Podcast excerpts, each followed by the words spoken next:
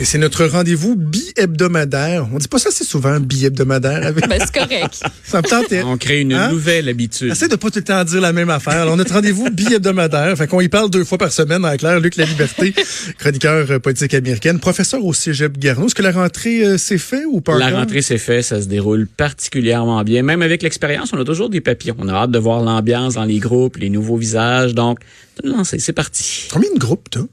J'en ai quatre, puis grosso modo, on a de très, très gros groupes. Donc, en moyenne, depuis le début de la semaine, j'ai 43 étudiants par groupe. Dans les locaux dont on dispose, c'est pas mal de monde quand il fait encore chaud et qu'il n'y a pas de climatisation.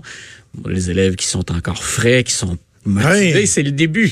C'est la bon. période de la lune de miel. Donc, on verra ça, avec toi. les évaluations. Faut, faut que tu gardes ça là. là. Voilà. Tu gardes ça dans le plafond. Hey, justement, euh, un truc qui risque d'intéresser les, les étudiants, c'est euh, la course à l'investiture Ouais. du Parti démocrate. Là, il va y avoir le troisième débat démocrate. Ce qu'on a déploré dans, dans, dans les premiers débats, Ouais. c'est à quel point il y avait du monde. Il a fallu faire deux débats. Il y avait, on, on a comme la misère à avoir des gens qui se démarquent. Là, est-ce que ça commence à se préciser? Il va y avoir moins de monde à la messe? Ben, c'est intéressant d'abord, précisons pour les auditeurs qu'il y a eu trois abandons depuis la dernière fois où on s'est parlé. Donc, il n'y a que, c'est encore beaucoup trop, il n'y a que 21 candidats. Juste ça. Voilà. Maintenant, est-ce que les 21 ont encore des chances de se présenter sur l'estrade? Est-ce qu'on allait encore avoir deux soirs pour un même débat? Ça avait été le cas pour la formule du débat 1 et du débat 2. Cette fois-ci, le Parti démocrate, puis on a réagi un peu chez les candidats. On pas, tout le monde n'était pas content. On a dit, écoutez, on va hausser les standards ou les critères pour accéder euh, au stage, en très mauvais français. Donc, on avait dit, il faudra obtenir 130 000 donations et il faudra aussi, dans quatre sondages, obtenir au moins 2 Ah. d'approbation, 2 de soutien. Et il n'y en a que 10 qui ont atteint ce- ces deux chiffres-là, qui ont atteint les deux standards. Donc, finalement, le 12 septembre, on avait prévu réserver les deux soirs, les 12 et 13 septembre. Il n'y a que le 12 septembre qui est maintenu avec 10 candidats. Euh, bien sûr, il y a un certain nombre de candidats pour qui c'est c'est difficile parce que comment parvenir à convaincre les généreux donateurs de vous donner des sous, de continuer à en donner ou de commencer à vous en donner ou à vous encourager si vous ne parvenez même pas à aller chercher Ah oui. les codes d'écoute qui viennent avec les euh, qui viennent avec les participations au débat. Et ça explique entre autres le, le- le départ de trois candidats candidates et le- le- la nouvelle la plus importante, c'est que la sénatrice de New York qui jouait la carte elle féministe depuis le début, qui est Kirsten Gillibrand, qui était une, une bonne candidate. On avait hâte de voir ce qu'elle ferait euh, comparée avec les autres ou en lutte quand on aurait à ferrailler avec des plus gros joueurs ou des noms qui obtenaient déjà Bon, au premier débat, elle avait fait, euh, ah, fait. quelques Puis, bons euh, coups. Et elle a eu quelques rassemblements, quelques formules intéressantes. Puis elle avait dit, ben, ma façon de me démarquer des autres, moi, je joue à plein la carte du vote des femmes, l'appui, par exemple, à des mouvements comme MeToo, euh, la cause de l'avortement. Et c'est ce qu'elle récupérait dans ses discours. Maintenant, ça semble pas avoir été suffisant pour se démarquer d'Elizabeth Warren, de, parce qu'il y a d'autres femmes, d'Amy Claude Bouchard, ou encore euh, de Kamala Harris, dont moi, j'ai beaucoup parlé. Oui. Et Mme Gillibrand, grosso modo, ce qu'on a dit, c'est pas assez de donations, pas assez d'argent. Ah, puis, oui. ben, je passe mon tour à tout le moins pour cette fois-là. Donc, c'est le premier, appelons ça le premier gros nom. Elle n'était pas dans les 4-5 premiers ou premières dans les sondages, mais c'était quand même un nom qui était assez connu des Américains, qui est connu en politique à tout le moins. Et donc, elle est maintenant sur la voie de garage. Ce qui est intéressant, donc, un, on réduit le, le- le champ ou les possibilités. Ce qui est intéressant aussi, c'est que la formule qu'on privilégiait depuis le début, depuis le départ, de diviser tous ces candidats en deux équipes, deux soirs, c'est qu'il y a de- des confrontations qui ont jamais eu lieu. C'est-à-dire que, par exemple, Joe Biden et Elizabeth Warren n'ont jamais partagé la même scène. Et actuellement, ou la même soirée, et actuellement, ce sont les deux qui se démarquent dans les sondages. La semaine dernière, pas la semaine dernière, mardi, on avait fait état du fait qu'il y avait un premier sondage qui donnait Elizabeth Warren première. Ben oui. Il y en a eu deux autres depuis mardi. Hey. Et dans ces deux-là, Joe Biden a récupéré une position qui me semble un petit peu plus normale, ou à tout le moins qui ressemble plus aux positions qu'il à la position qu'il occupait dans les précédents.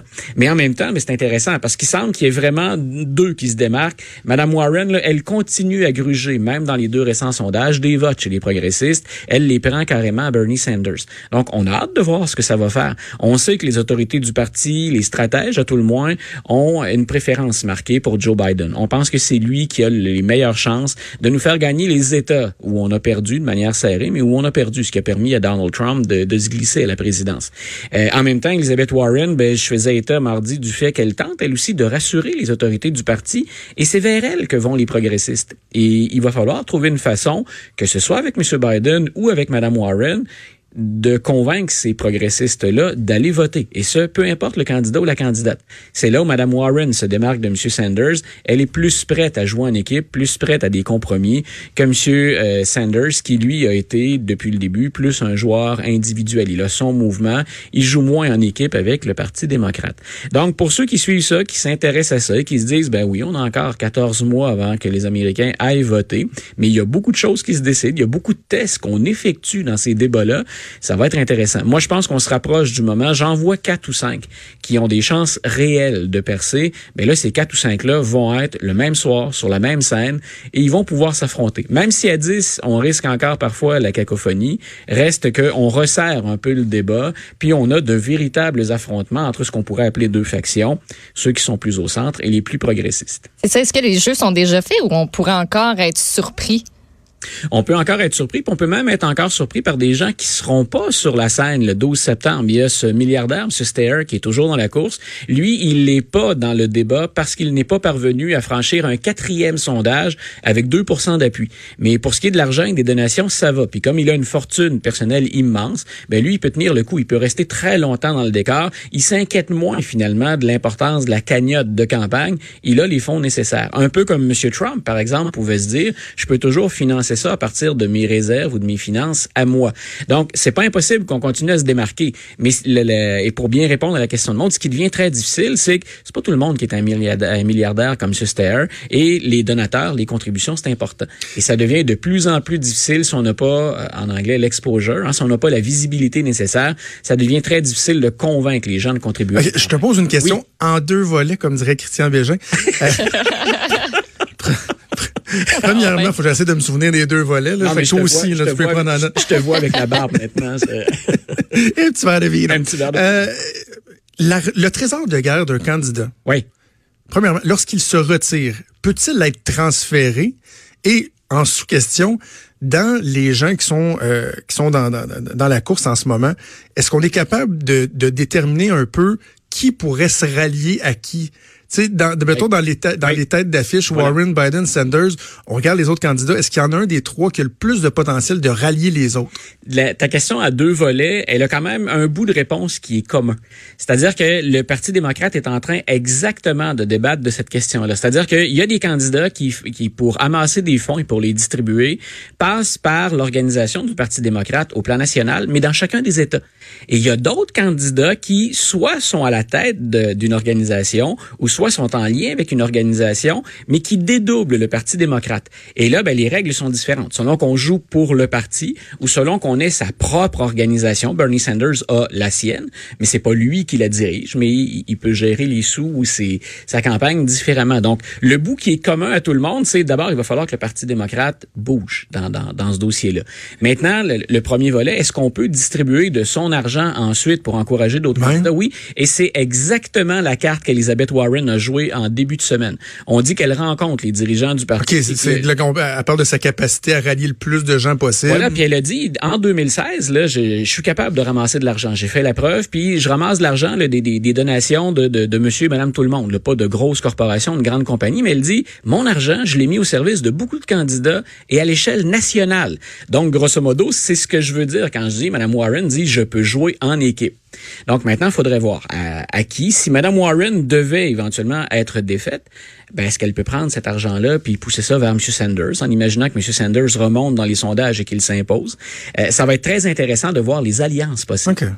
Dans les alliances possibles, puis euh, je, termine la, réponse à ta question là-dessus, euh, on avait déjà parlé, M. Biden a laissé flotter à un moment donné, c'était un peu arrogant de sa part et c'était un peu tôt dans la course.